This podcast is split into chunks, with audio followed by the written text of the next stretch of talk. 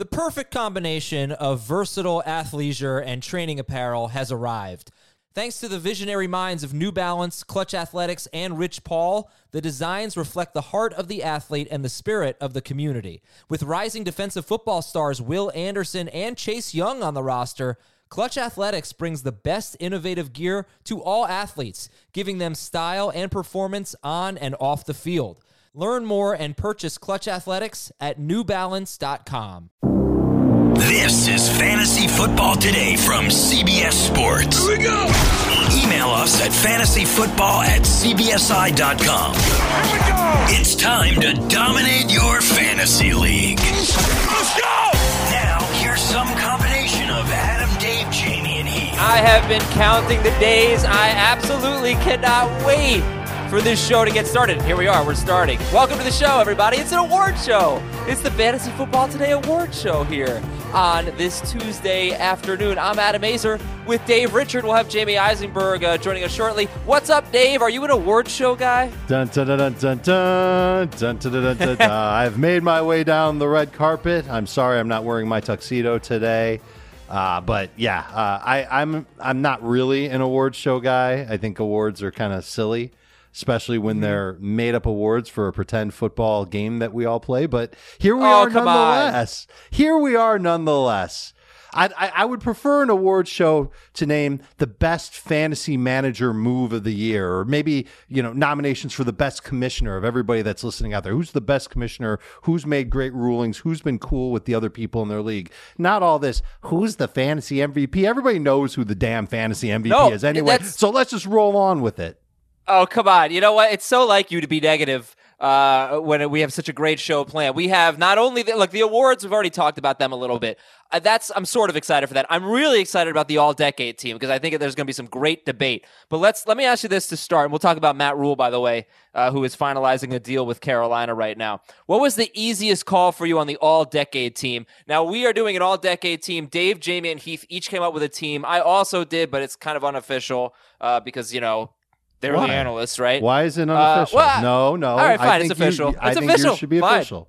Yes, I'm happy about that. It's official. I'm excited about the all decade team, Adam. I think it, this Me is too. actually kind of cool. And I wasn't at first because at first I was like, well, crap, this is going to be easy. Everybody's just going to list the player who had the best stats in the 2010s and, and that'll be it. But I, I, I realize that there are many different ways that you can value a player or a group of players from a decade.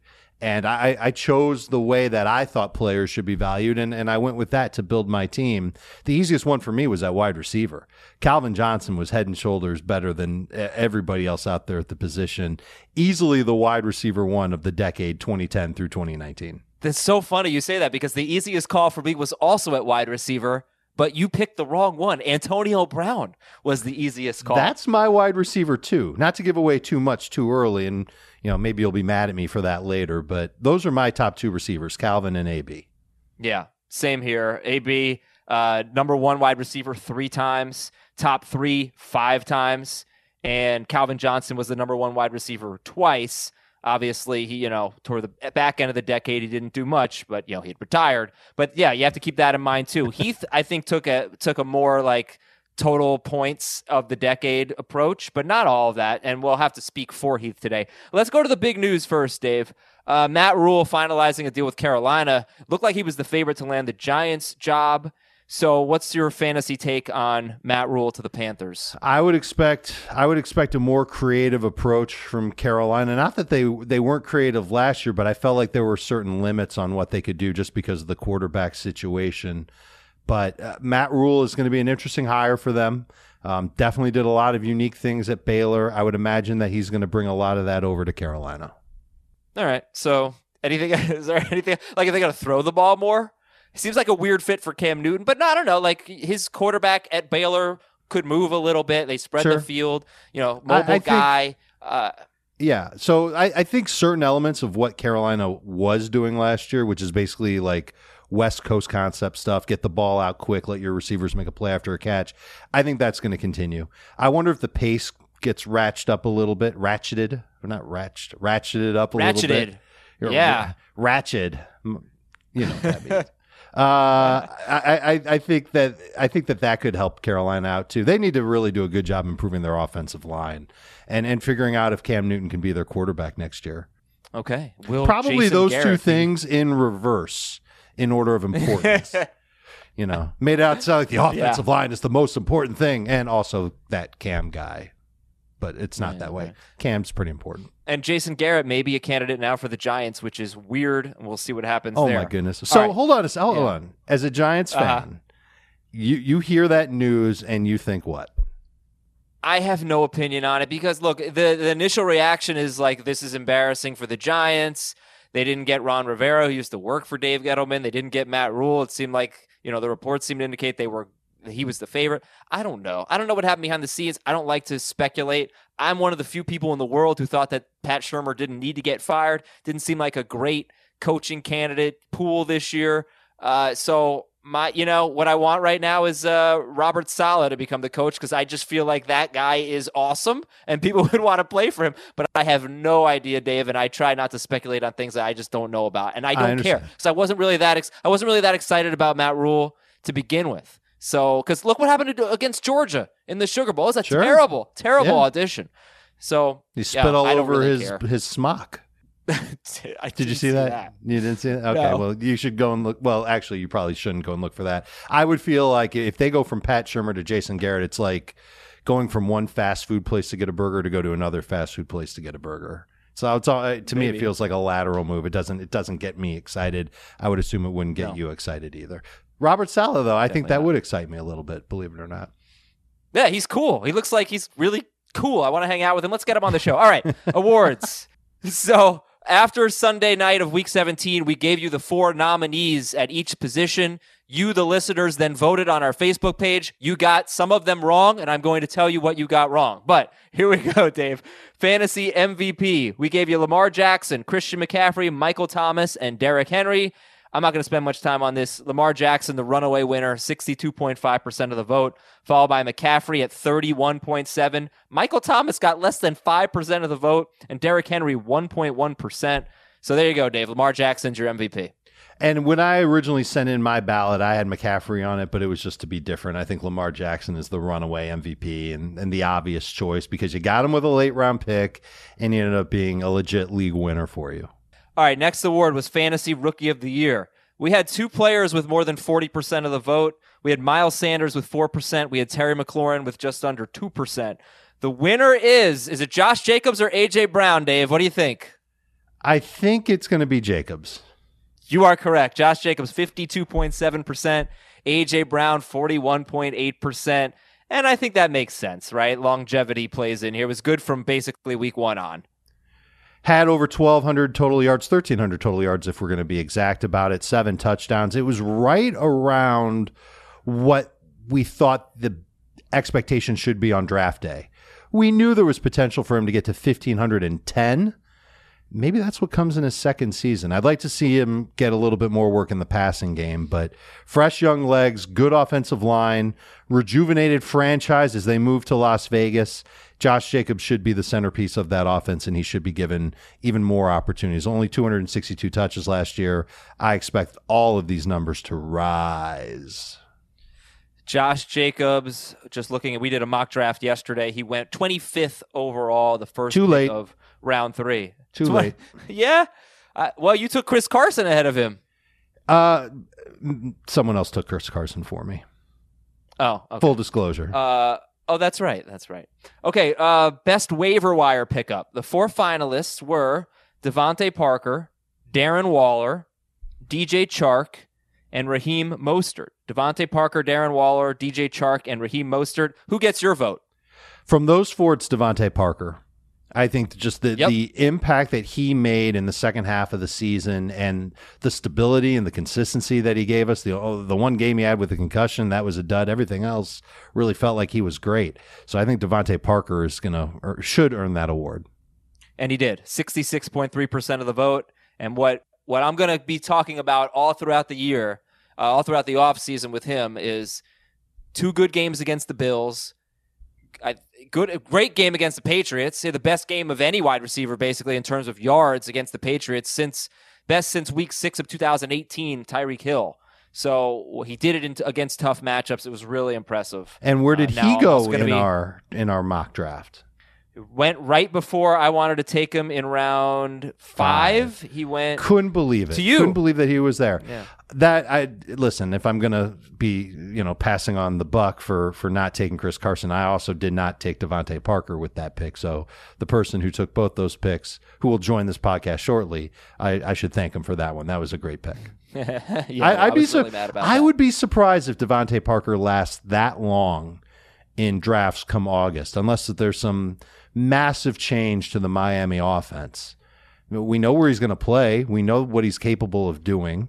We got questions about the quarterback situation, but I, I think DeVante Parker could go a little bit sooner than that. All right, uh, let's go to break. You know what? Let's take a break because I want Jamie to come on here. Jamie is uh, just got done doing HQ. He uh, he was reacting to the Matt Rhule news. We're going to bring him on now, so we'll take a quick break here on Fantasy Football today. When we come back, we've got the worst waiver wire pickup, the best single game performance, the biggest bust, the all decade team, hopefully some mock draft review, and your emails at fantasyfootball at cbsi.com. Robert Half research indicates 9 out of 10 hiring managers are having difficulty hiring. If you have open roles, chances are you're feeling this too. That's why you need Robert Half. Our specialized recruiting professionals engage with our proprietary AI to connect businesses of all sizes with highly skilled talent in finance and accounting, technology, marketing and creative, legal, and administrative and customer support. At Robert Half, we know talent. Visit RobertHalf.com today. Welcome back to the first annual Fantasy Football Awards here from CBS Sports. All right, we welcome our new uh, presenter. Jamey Eisenberg is here. Hello, Jamie. What's up, Jason Garrett? Oh gosh, why? All right, we got a You few get two. more You get awards two to revenge hand games. out. You get two revenge games a year. How about that? Look, he. Let's be honest. He did a pretty good job with the Cowboys. Just didn't do a great job, but he did a pretty good job. He deserves some credit for that. Uh, what was your fantasy reaction that you just talked about on HQ to to Matt Rhule going to the Panthers? I mean, obviously the you know the three main guys that you're looking at are I guess four if you want to throw in Curtis Samuel, but um, McCaffrey, Newton, and, and DJ Moore, and I don't think it's going to change very much for them. You know, um, you look at Baylor in 2019, their leading rusher was their quarterback, so if you know uh, if Cam's right, then that's a good opportunity for you know him to still get some opportunities. Um, I was reading some stuff on Matt Rhule this morning that he would rather be a smash mouth type of uh, run a smash mouth type of offense than a little bit more of uh, some of the things that he did do at Baylor. So we'll see if Really? that um, changes in the NFL, and we'll see uh, who his play caller is going to be. Um, there was a, a story in New York that Sean Ryan, who I believe is the quarterbacks coach with the Lions, uh, would be his preferred offensive coordinator. That was the guy that he was um, potentially going to take with him if he took the Jets job last year. So we'll see if that's the case. But uh, I think you know Rhule is going to be a little bit more of a uh, you know overseeing type of coach than necessarily hands on with one side of the ball. He does have a history with the defense too. You know, I know everybody thinks of him as an offensive guy, but he's he spent some time uh, as a defensive assistant as well. So, um, Played linebacker too. uh, yeah, uh, we could we could see a situation where um, if Cam's right, this offense can bounce back to uh, to pretty respectable level. So he'll be more of like an overall ruler.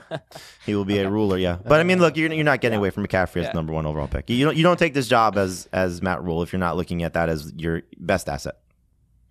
So far, let's recap. Lamar Jackson is our fantasy MVP. Josh Jacobs is our rookie of the year. The best waiver wire pickup, DeVante Parker.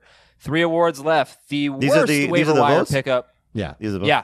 Okay. The, so the listeners got this one wrong. They're very. Uh, Jamie's going to agree with it. I strongly, strongly disagree with it. Worst waiver wire pickup. Our nominees were Brian Hill, Mike Boone, Ty Johnson, and T.J. Hockenson. Brian Hill, uh, Mike Boone, Ty Johnson, and T.J. Hockenson. Dave, who gets your vote?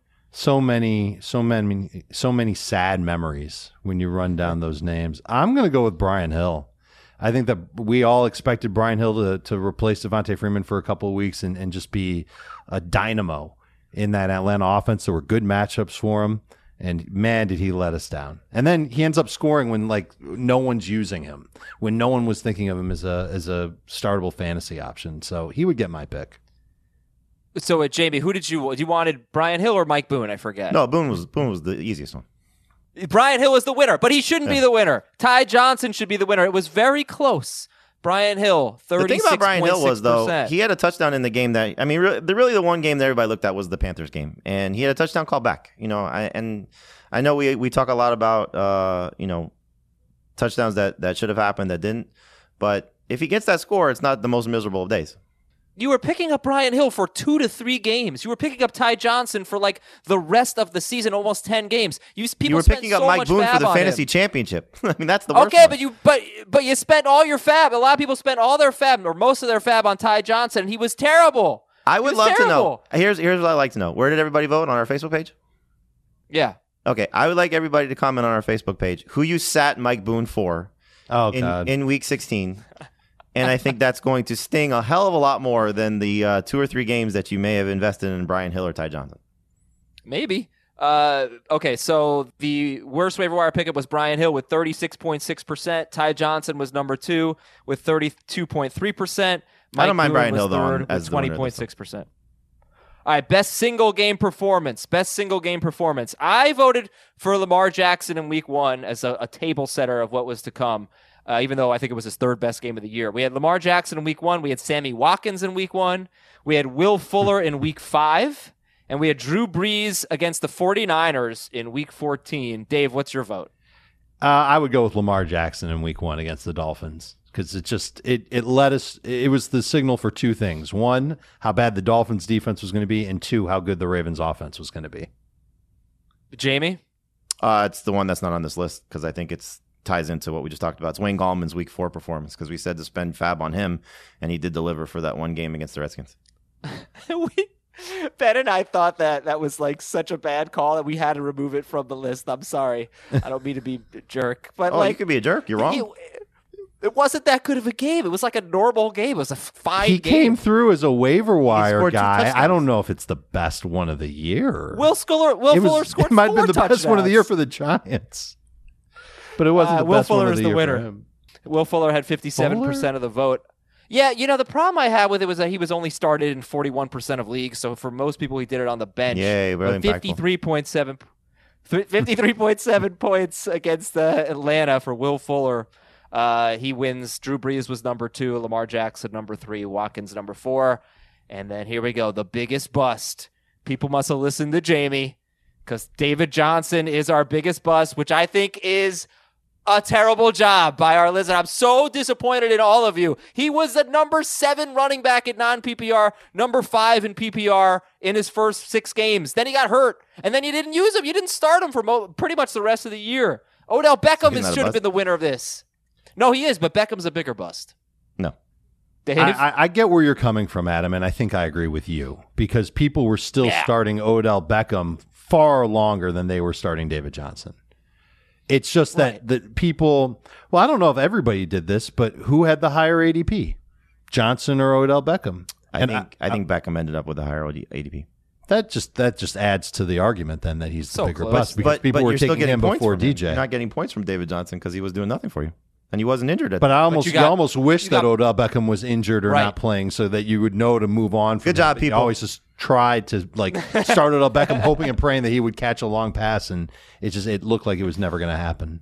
All right, all right. So that's uh, those are your awards. Let's recap here. Lamar Jackson, the MVP. Josh Jacobs, Rookie of the Year. DeVante Parker, Best Waiver Wire Pickup.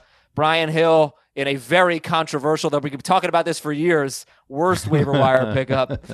Uh, Will Fuller with the best single game performance, and David Terrible. Johnson, the biggest bust.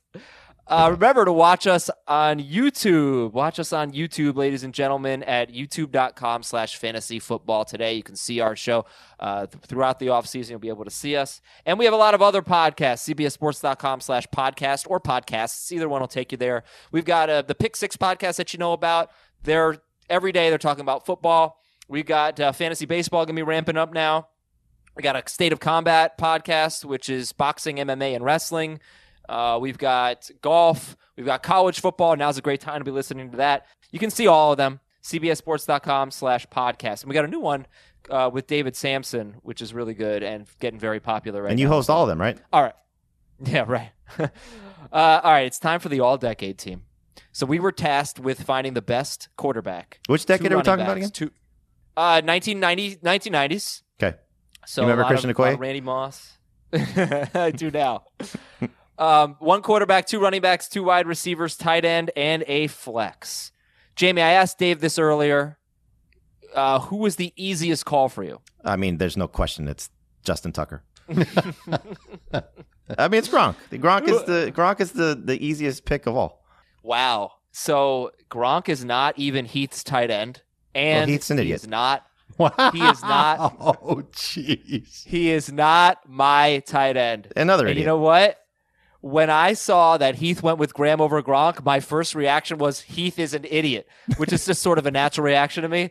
But then I went, I looked at where they finished all 10 years during the decade, and I think Jimmy Graham is actually the answer. because he had better uh, he's stats had- over the decade. No, he had two number one finishes. Gronkowski had three, but Gronkowski had also one number two finish, and Graham had two number two finishes. So they both had four number one and number two finishes. They both were top five five times. Jimmy Graham had one more good season, I'd say. He had six top seven finishes. Gronk only had five of those.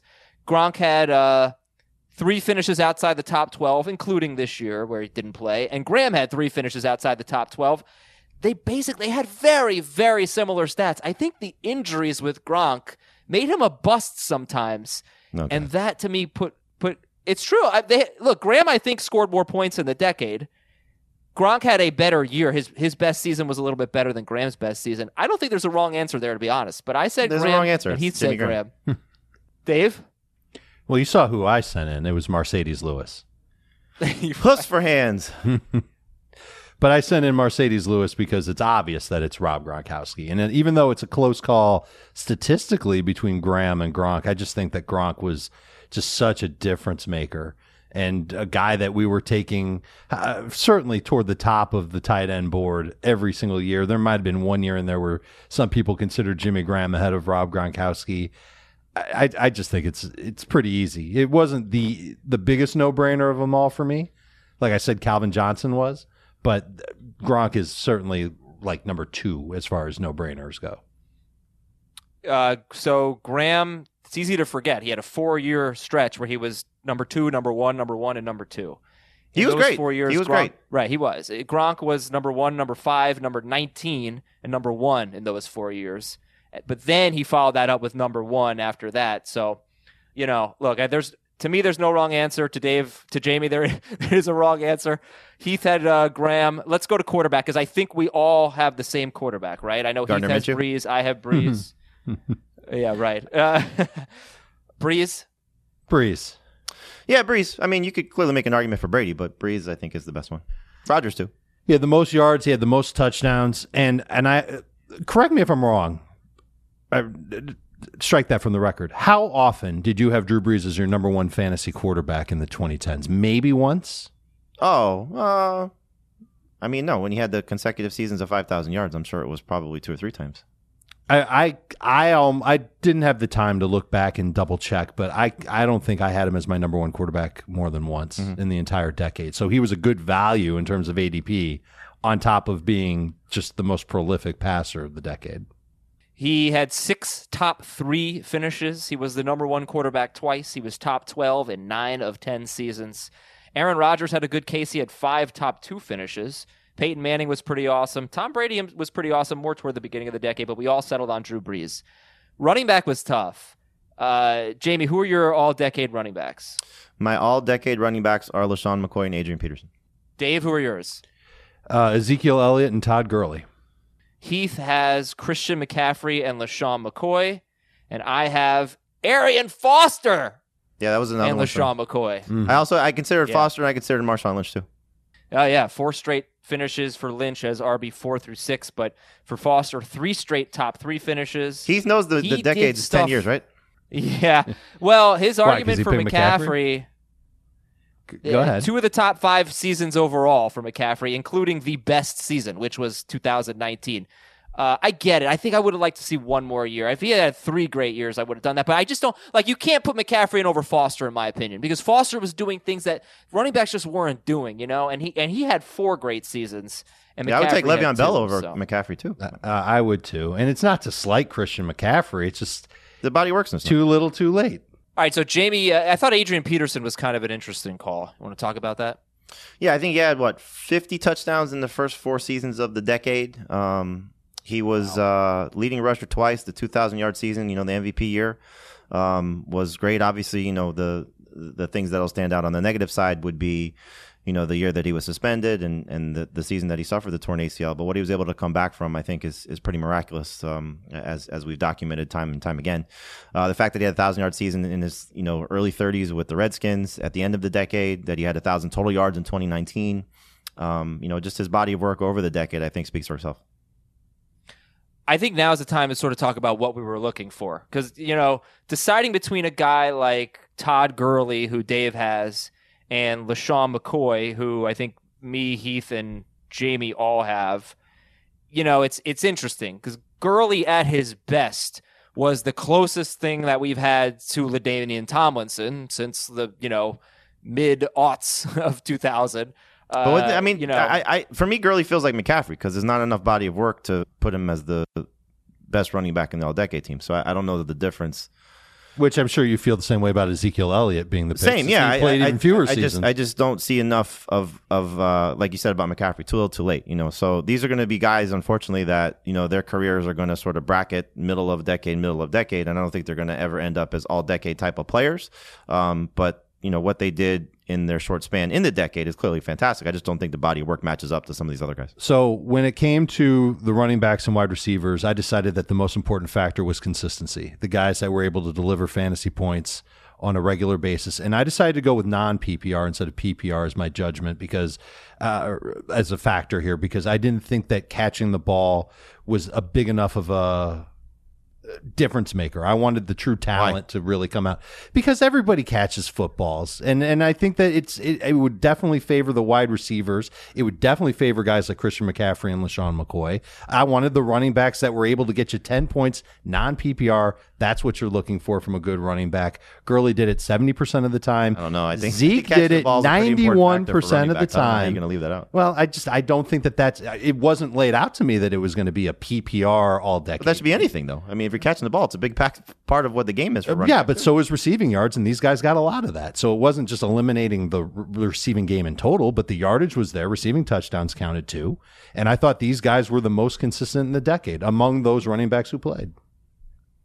Zeke and Gurley for you. Yeah, so I, I think McCaffrey's only had two years, whereas you Zeke you really put Marcedes years. Lewis on the graphic. uh, so Zeke uh, Zeke is is is on my team as a flex. Uh, I went with McCoy and Arian Foster, but Zeke makes it for me because he's had four years as a top six running back on a per game basis in PPR. He's been top five in three of four seasons. He's been very consistent, you know, and he hasn't been injured. He got suspended for six games, which knocked him out of the top five in uh, 2000. What was it, 17? Uh, but or whatever it was, but yeah, Zeke, Zeke, like I don't know. See, it's subjective. I thought four years was enough. I didn't think two years was enough. Um, yo, like you want longevity. Matt Forte is a guy that's not going to make our list, but he's probably like a second. Another teamer. good one. Yep. Yeah, Right, was- I, I took a look at him, but he just wasn't. He he didn't match up well enough. Not quite, not quite elite enough, but six straight top 12 finishes. Really impressive. Jamaal Charles was the man, but he just didn't do it enough, didn't stay healthy enough. And Le'Veon Bell, three top three finishes for him. But Le'Veon's interesting because, like, where did he rank uh, at running back in the last six seasons? One in PPR, one, 47, three, two, sat out, and then 16. So in the last six years, he's had three unbelievable years and two terrible years, either due The to injury the or 40, season. Yeah, 47, what was his per game, though? He he had ten or more fantasy points in four of six games that year. So Right, he was pretty good, good in the games he played, and he got hurt and he, he couldn't finish the year. So I don't think that that should necessarily be held against him. Well, he made I ten think it non PPR think- points, seventy percent. No, longevity is a part of it. Yeah, no, I just think being available is a part of it too. I mean, it's not Yep. necessarily his fault, but I, I also kind of uh, took it like if I had these guys in a dynasty league, how happy would I have been with them? So, uh, no, these these are the running back was tough. Uh, let's go to wide receiver, and let me just recap running back real quick. For me, it's um, it's McCoy and Foster. For Dave, it's Zeke and Gurley. For Jamie, it's McCoy and Peterson, and for Heath, it's uh, McCa- McCoy and and uh, McCaffrey. Heath also right, nominated uh. J.K. Dobbins for best um, running back of the decade in the 2010s. He Heath has what he calls the definitive correct lineup, by the way. But uh, Jamie, who were your wide receivers? I mean, you can use whichever two you want because I have three with the flex, but uh, Calvin Johnson, Antonio Brown, and Julio Jones. I think those three guys were just amazing. Okay, Dave. Uh, Calvin Johnson and Antonio Brown are my receivers. Yep, Calvin Johnson and Antonio Brown for me. Pretty hard to leave Julio Jones off. Not not easy, but it was, was between him and him and Zeke at flex, and I, I went with Zeke. And uh, Heath's wide receivers are DJ Chark. Julio Jones and Antonio no, Brown. Dede he did Westbrook. not. He didn't put Calvin Johnson. And you know what? I, I think the argument for Calvin Johnson, like, here's where he ranked at wide receiver in the six seasons that he played this decade: six, one, one, five, 16, and twelve. So that is four straight top six finishes, two number one finishes. Is that better than Julio Jones, who had six straight seasons as a top seven wide receiver, but was never number one? He was top three three times though. So you had like number you, Calvin Johnson was a guy that people were taking number one overall in PPR. Nobody ever said that about Julio Jones, but I could see an argument for Julio over Calvin Johnson. Uh, where I disagree with Heath is he has Larry Fitzgerald as his flex. So Oh, I knew he'd put of- Larry in there. I knew Calvin, it. Calvin from, annoying. from 2010 to 2013 averaged 95 catches, 1,575 yards, and 11 touchdowns. Forget about that. Just over the entire course of the years he played in the decade, 14, 24, and 10.3 touchdowns per game or per season. T- t- per game would make him the number one guy, obviously, but per season, he, he was head and shoulders above everybody else. Look at how bad this list is. the Heath's team: it's so bad. Brees, McCaffrey, McCoy, Antonio Brown, Julio Jones, Jimmy Graham, and Larry Fitzgerald. Like you can't. We have what one, two, six, seven spots, six spots. I can't count. Uh-huh. Uh, seven spots, Seven. and he's got three of them that are just so wrong. Who? M- The- the- McCaffrey is just terrible. Graham is awful, and Fitzgerald's bad. He needs to be here. He's got to be able to defend this. Like I, I get that Okay, these th- players Wait, wait, were he called, great he called players in. for He called, fantasy. it, he called in. I get that these are great players who who definitely help fantasy managers over the decade, and maybe consistency. Did he think the answer was role for I need I need to list all players who are still playing or have the chance to play? maybe I- he look. He Maybe he obviously values cumulative points and like how many times. Oh, you- I Well, know but what if he's gonna do know- oh, cumulative wait, wait, points, wait, then stop, where's stop, Adrian stop, stop. I figured it out. I know what he did. Oh, here And we to be go. fair, Oh, go he only did it in the in the span that he's worked here. Oh, So where's- man. where's All right, DeMarco let's- let's Murray? be- I think that Jimmy Graham is a totally legit pick. I agree with you that McCaffrey is not, and that Fitzgerald should not be on this list. But I think Jimmy Graham is. But look, it's it's subjective because, in my opinion, the fact that Calvin Johnson was so good that people thought about taking him and did take him number one overall. Same with Antonio Like Larry Brown. Fitzgerald. Yeah. Oh, yeah. Right. Brown is the easy one. Um, Larry Fitzgerald, Julio Jones, they didn't really get that to that level. And that to me was why it was so tough to decide between Ezekiel Elliott and Todd Gurley. Uh, because Gurley was like like and that's why Dave has him as a running back. Like I said, I think Gurley was the closest thing we had to Tomlinson. But Gurley also had a really bad second year where he was RB twenty five and he was RB seventeen this year. So he's had sort of It's like only two years. bust years. I think his rookie year was pretty awesome. You know, he was a big time get in because you know he he missed the first what four or five games, Five. and then he was the number nine overall RB uh, running back. So I think it was three years for him, but it's fair. Let's uh let's recap. Dave, Drew Brees. Uh, you want- you want to read your team? Uh, Go ahead. Brees at quarterback, Zeke and Gurley at running back, Calvin Johnson, Antonio Brown at wide receiver. It's Rob Gronkowski at tight end, not Marcedes Lewis. Uh, Le'Veon Bell, flex, flex me, Le'Veon. Oh right, we didn't talk about the flexes. Le'Veon Bell. All right, Jamey, your team. Drew Brees, LeSean McCoy, Adrian Peterson, Antonio Brown, Calvin Johnson, Rob Gronkowski, and Julio Jones. Heath's awesome team: Brees, McCaffrey, McCoy, Antonio Brown, Julio Jones, Jimmy Graham, and Larry Fitzgerald. And my team is Brees, LeSean McCoy, Arian Foster, Antonio Brown, Calvin Johnson, Jimmy Graham, and Ezekiel Elliott. So Drew Brees made every team. Mhm. Did Antonio Brown make every team? Yes. So those must be the players of the decade. Dun da da da, players of the decade. Uh, now, now, who's the player of the decade? Gronk. No, It's Antonio Brown. Brown. It's Brown or Brees, Yeah. right? By this It- logic. I think it's Antonio Brown. I mean, look, you could you could say we. I think if we listed multiple quarterbacks, we probably have a different second guy because you know Rodgers, Brady. Um, who's the other guy you said that was maybe on the list? uh, Peyton Manning. Peyton Manning. Um, That you know, guy. So you, you can you could probably say there's a, there's a difference at the second spot. We all listed Brown with other receivers, but you know when we had a chance to list multiple guys, you know he makes the list. So I I think it's Brown. Yeah, I agree. So let's. So who would be the number two quarterback of the decade? I don't think it can be Brady. Uh, Rodgers. But Manning had that one year though. I, I would agree it's Rodgers, and I also think Russell Wilson should be in this conversation because basically he's been, um, he's just been Mhm. he's just been a stud. And don't forget Ryan so Fitzpatrick. Jamey says Rodgers. Hey, if Wayne I- I think- gets an award. Ryan Fitzpatrick had. I think if you go by pure stats alone, Brady would get the nod because he threw for more yards than Rodgers, had more touchdowns, he had more interceptions, but it was only by 17. So I think you can make the case for Brady being that second quarterback behind Brees, but I haven't I didn't put a whole lot of thought into that. I just knew that Brees was the best and most productive quarterback of the decade. So once I realized that, I stopped thinking about quarterbacks. Uh, I'll give you the thought then. Aaron Rodgers has five top two finishes and one as the as QB one. He was top twelve in eight of ten seasons. Tom Brady has only one top two finish, but he does has have four top three finishes, five top six finishes, and he was top twelve in seven out of ten. So it doesn't quite measure up to Rodgers in terms of fantasy uh, impact. And then, you know, if you want to go with Peyton Manning, he was number one twice in this decade. He was fourth, he was sixth. He got hurt one year. He retired and missed the final four seasons. But final five seasons, he was nothing. So um, he had 31st and then retired. All right, good stuff, guys. This was a lot of fun. I hope you all enjoyed it. And can't wait to argue with Heath when he comes back next week. Some more news and notes for you here the uh, what is this? The Giants are finalizing a deal with Joe Judge, which is the pay, to be the head coach.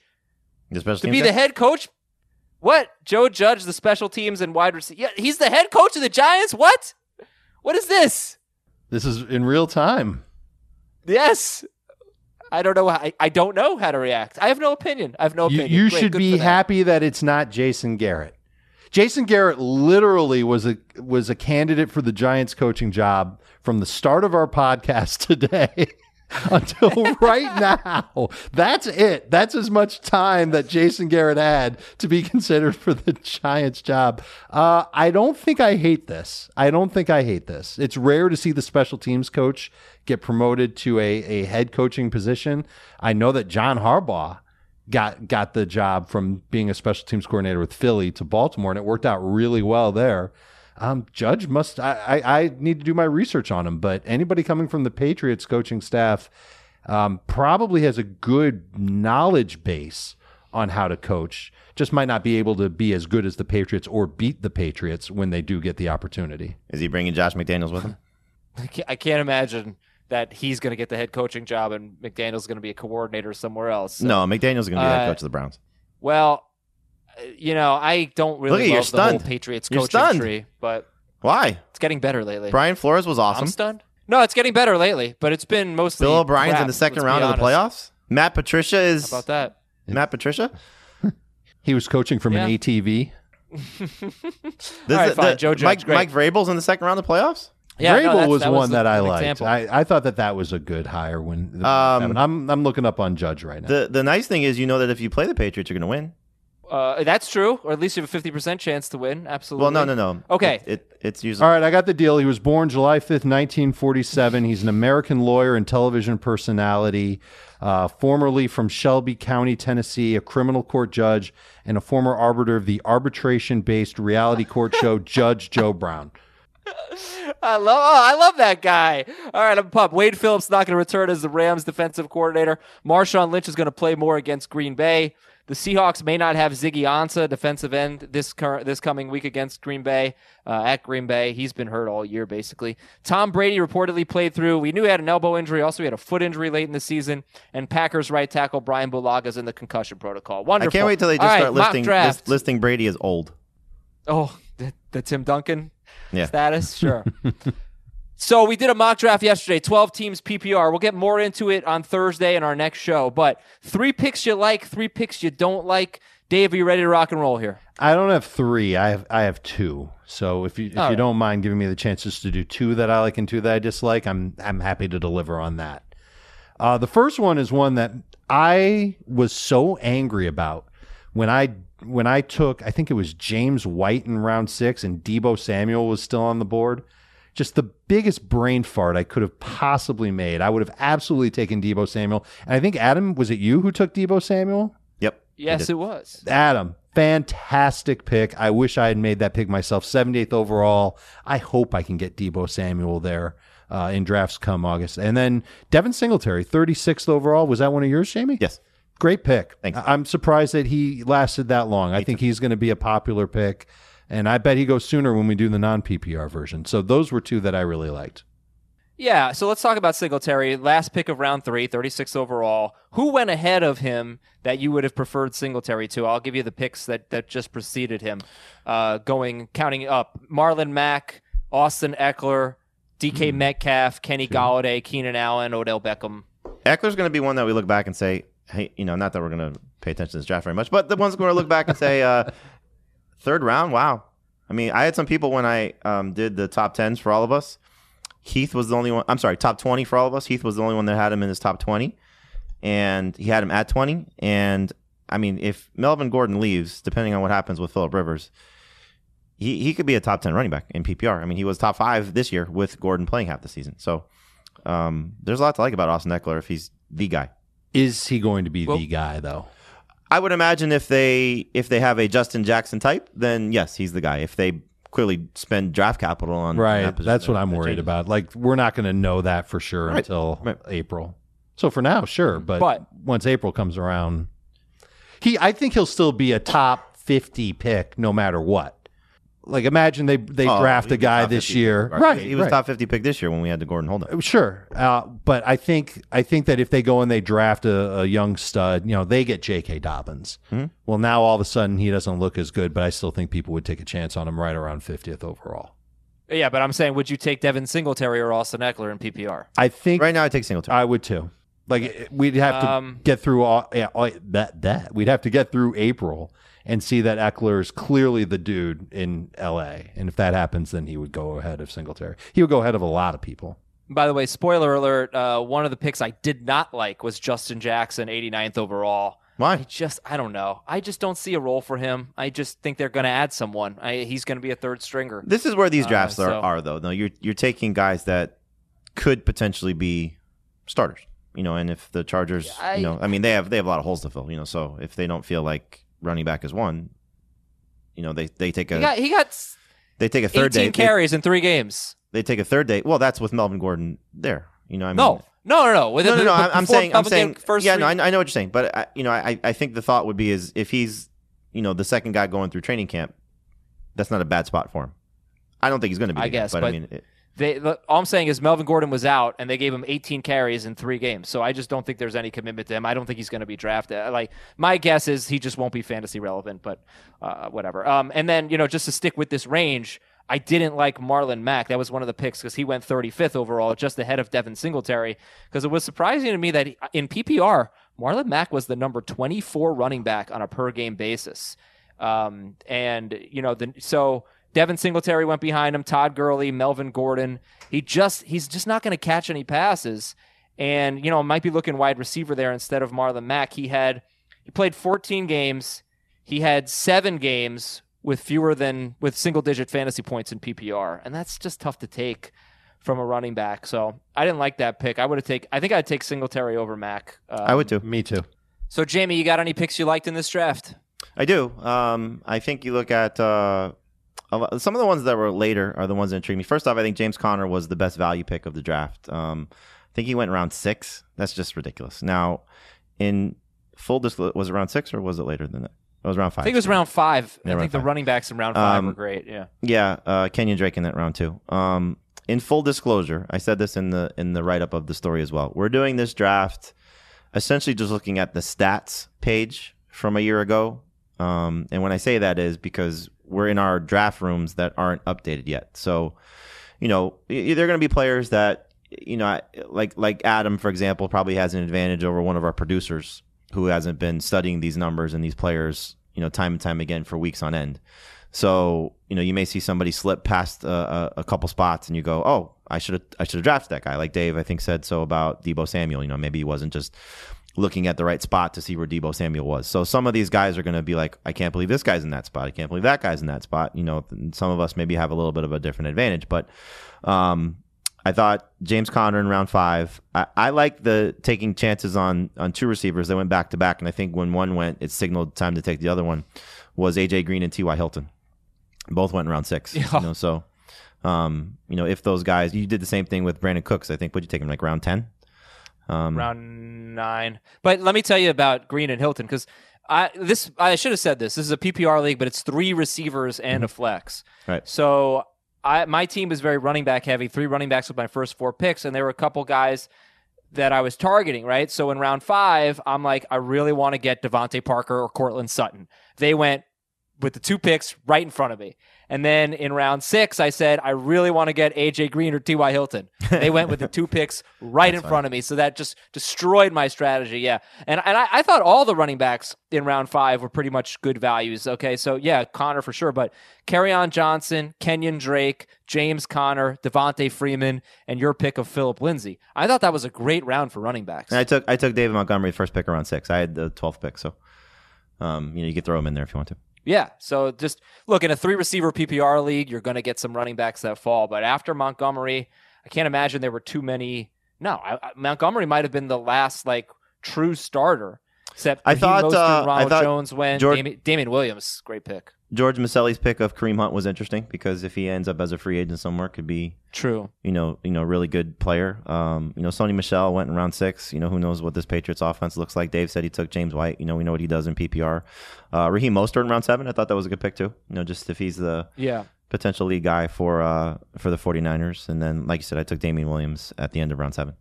Okay, so running backs fell a little bit, especially the ones that sort of came on late and didn't show up in the full season stats, like Jamey was referencing. Were there any other picks you liked that you wanted to talk about? I mean, there were some receivers that went late, you know, uh, after round 10. Um, I took Hunter Renfrow. We know he closed the season. He was really good. You know, we'll see what he does coming back next year. Jamison Crowder, you know, is uh, is somebody that could still be, you know, a very good fantasy option. Marvin Jones went in, in round 10 as well. Um, I took uh, Preston Williams at the end of round 11. You know, we'll see what he does um, coming back after the torn ACL. Uh, that could be somebody that you know, jumps up a few spots. Um, the Steelers guys, the second tier Steelers guys went late. Uh, I took Diontae Johnson in round nine. James Washington went around 12. It's really good value for Washington if he's, you know, the number two guy there with Ben Roethlisberger back. That was one of the picks that stood out to me on the negative side. Not that I don't think he can get there, but it just felt a little too soon. Was Juju Smith-Schuster uh, with the second pick in round two? All right, yeah, we'll get to the picks we don't like. The picks I liked: Adam Thielen, 38th overall. I base, I'm not going to repeat everything I said on Monday's show, but 2017 he was uh, he was the number 12 wide receiver in non, number eight in PPR. 2018 he was the number seven wide receiver overall, and he was off to a great start in 2019 before the injury. He was number six in non PPR, number 10 in PPR. So Adam Thielen going 38th overall before the next two wide receivers off the board were AJ Brown and Tyler Lockett. And I think Thielen makes sense there. and then 10 picks after Thielen, Julian Edelman, number six wide receiver in PPR this year. He's almost a lock for right around 100 catches, 1,100 yards. I mean, he's If Julian. Edelman. So, yeah. And I, and I think people mostly approach this like th- things are going to be pretty much the same now as, or But that's why know. he fell. That's probably why Not- he fell. Right. Yeah. So I thought Edelman was a good pick, and uh, the round five running backs were picks I liked. So the picks you didn't like. Oh, I should have mentioned something I didn't. Dave is Dave left. Dave was pulled off of uh, to do some HQ to talk about Joe Judge. You need to be watching CBS Sports HQ though, because we have the breaking news reaction. Something happens. You want some instant fantasy reaction? You turn on CBS Sports HQ. Download the CBS Sports HQ app, and you can watch it twenty four seven streaming, free to download. Put it on your Roku or your Apple TV or Amazon Fire, whatever. It's great, great programming. All right, which picks didn't you like, Jamey? Uh, Juju was just I felt a little bit too soon. I, I you know didn't love that uh, pick in that spot. Um, there weren't Where a was lot. that again? Juju, Yeah. the first pick of round two, second pick of round two. Excuse Oh, me. okay. Second. Um, okay. Yep. I didn't like that one. I there weren't a lot of picks that really stood out to me that I didn't like. Um, I didn't like that you took Beckham too. 30th overall and you- o- over Keenan Uh, Allen and Kenny Golladay. I mean, that just felt a little too soon for me. Nah, yeah, it was Golladay and Beckham. Uh, that's what I was down to there. Um, the pick I didn't like was the one right before it, Allen Robinson, 29th overall. That just feels like a safety pick, you know, between Beckham, who has huge upside, and Kenny Golladay, who was better than Allen Robinson this year without his quarterback. Uh, I don't. I'm not a big Allen Robinson guy. I know the season he just had, but these are his PPR points per game in his four healthy seasons: 19, 12.4, 11.7, and 15.5. You don't know what you're going to get from him. So I, I think like him I think if ahead- he's ahead if he's healthy because he he bat you say you say four healthy seasons. I'm assuming you're including 2017, his first year with Chicago, because he played no, through a bunch of 2018. 20, excuse me 2018. He played through a bunch of injuries Yeah. that's that year, and then he's been saddled with Blake Bortles, who gave him his best season, but also gave him some pretty crappy ones. You know, so um, I well, think he's got the- Trubisky. Like I don't like Trubisky. no, I'm but what I'm saying is I I think this year there. I think this year is the numbers you should expect from him close to the ceiling. I don't think it's the full ceiling, let me but I think it's you- close to the ceiling. Let me give you a split then. And, and yeah, no, you're right. Like this is his ceiling, and he was the number eight wide receiver, or close to his ceiling. Let me give you these splits and tell me if they mean anything to you. I know Taylor Gabriel is not like a great player, but the last five games without Taylor Gabriel, he was on pace for 186 targets, 112 catches, 10 touchdowns, over 1,200 yards. The first 11 games with Taylor Gabriel was still really good. It was 92 catches, 1,111 yards, six touchdowns on 140 targets. But that's a, a pace of 46 fewer targets, four fewer touchdowns, 100 fewer yards, 20 fewer catches. So that late season surge coincided with an injury to another wide receiver I think and Trey Burton. Well, to be fair, Anthony Miller's numbers spiked during that time. So that I think is the bigger factor because Miller essentially picked up the slack for what Gabriel and Burton were doing almost combined. Plus what you factor in what, you know, Robinson's boost was, you know. So I think that's where those numbers were made up. The problem I have with Robinson is if this is Miller's role consistently, you know, can he be a 6-7 target guy? And then you have Gabriel taking three to five targets, and Burton getting three to five targets, and Tarik Cohen getting you know his his work plus Montgomery on the backfield. That I think is what's going to hurt Robinson is everybody there if they're all working. It's not just Gabriel being back and Burton being back. I think it's is Miller's role expanding. Sure. Okay, you didn't like my taking of Beckham, 30th overall. I, I want to see the coaches. I think that's going to be big, but just you know, I I just wonder where Beckham's at right now. You know, is, is he always going to be injury plagued? You know, he played through injuries this year, but we know he's had a hard time staying healthy. And how much did that groin injury really impact him? He just did not look like he was very explosive. I don't know if that was Baker, if it was the offense. He just didn't separate very much when you watch him. We will talk about more of this. We'll talk more about this draft, excuse me, on our next show on Thursday. Let's read some emails to finish things up here. This is from Matt. The email address, by the way, is fantasyfootball at cbsi.com. Matt wants to know uh, Can you do a live first round mock draft for a startup dynasty league? And uh, I was I thought if Dave were here, it would be fun.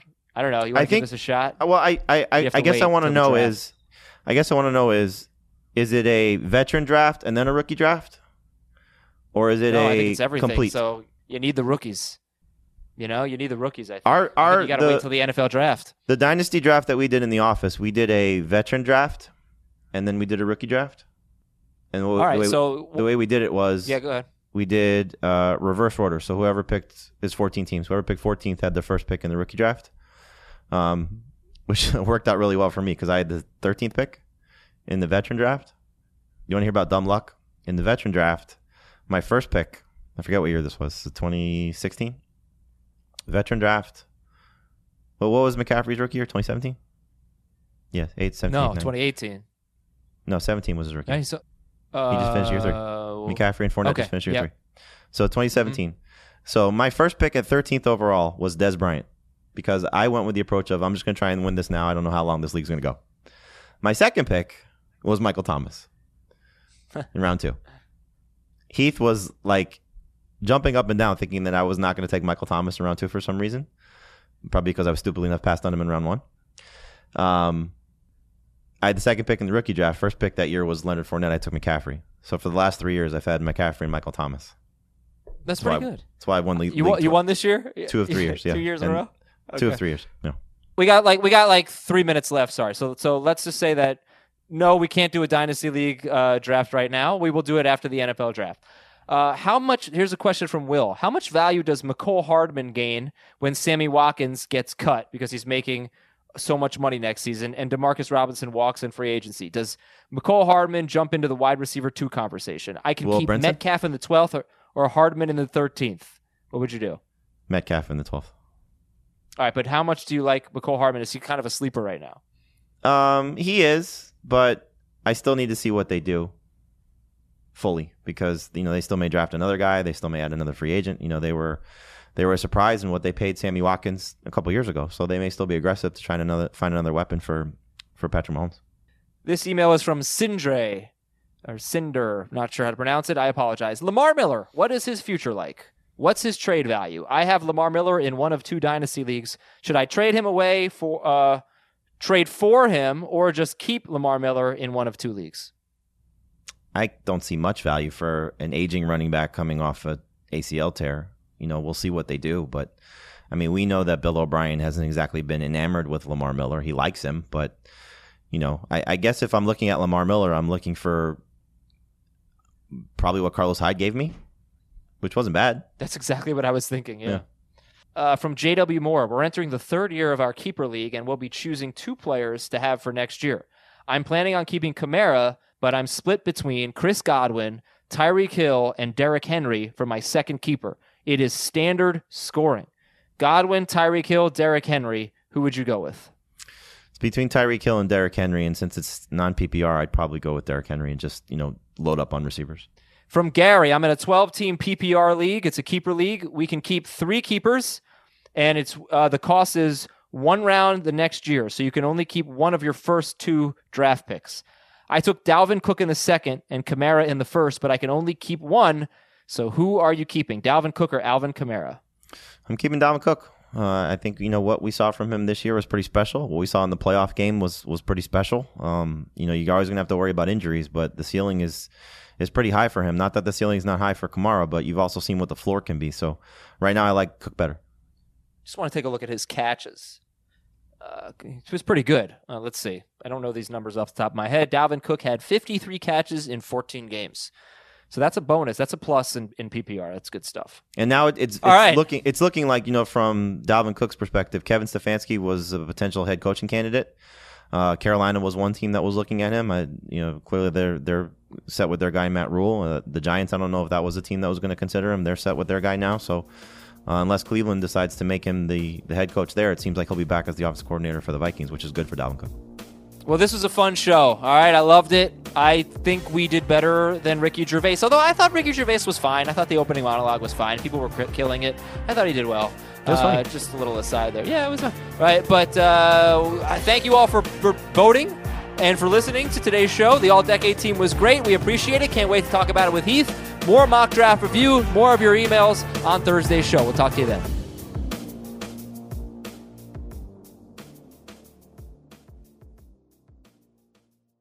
From producers Matt Damon and Ben Affleck, explore how art and music sustained hope during the siege of Sarajevo, thanks in part to humanitarians and the band U2. Kiss the Future, new documentary now streaming exclusively on Paramount Plus. Go to Paramount Plus to try it free. Terms apply.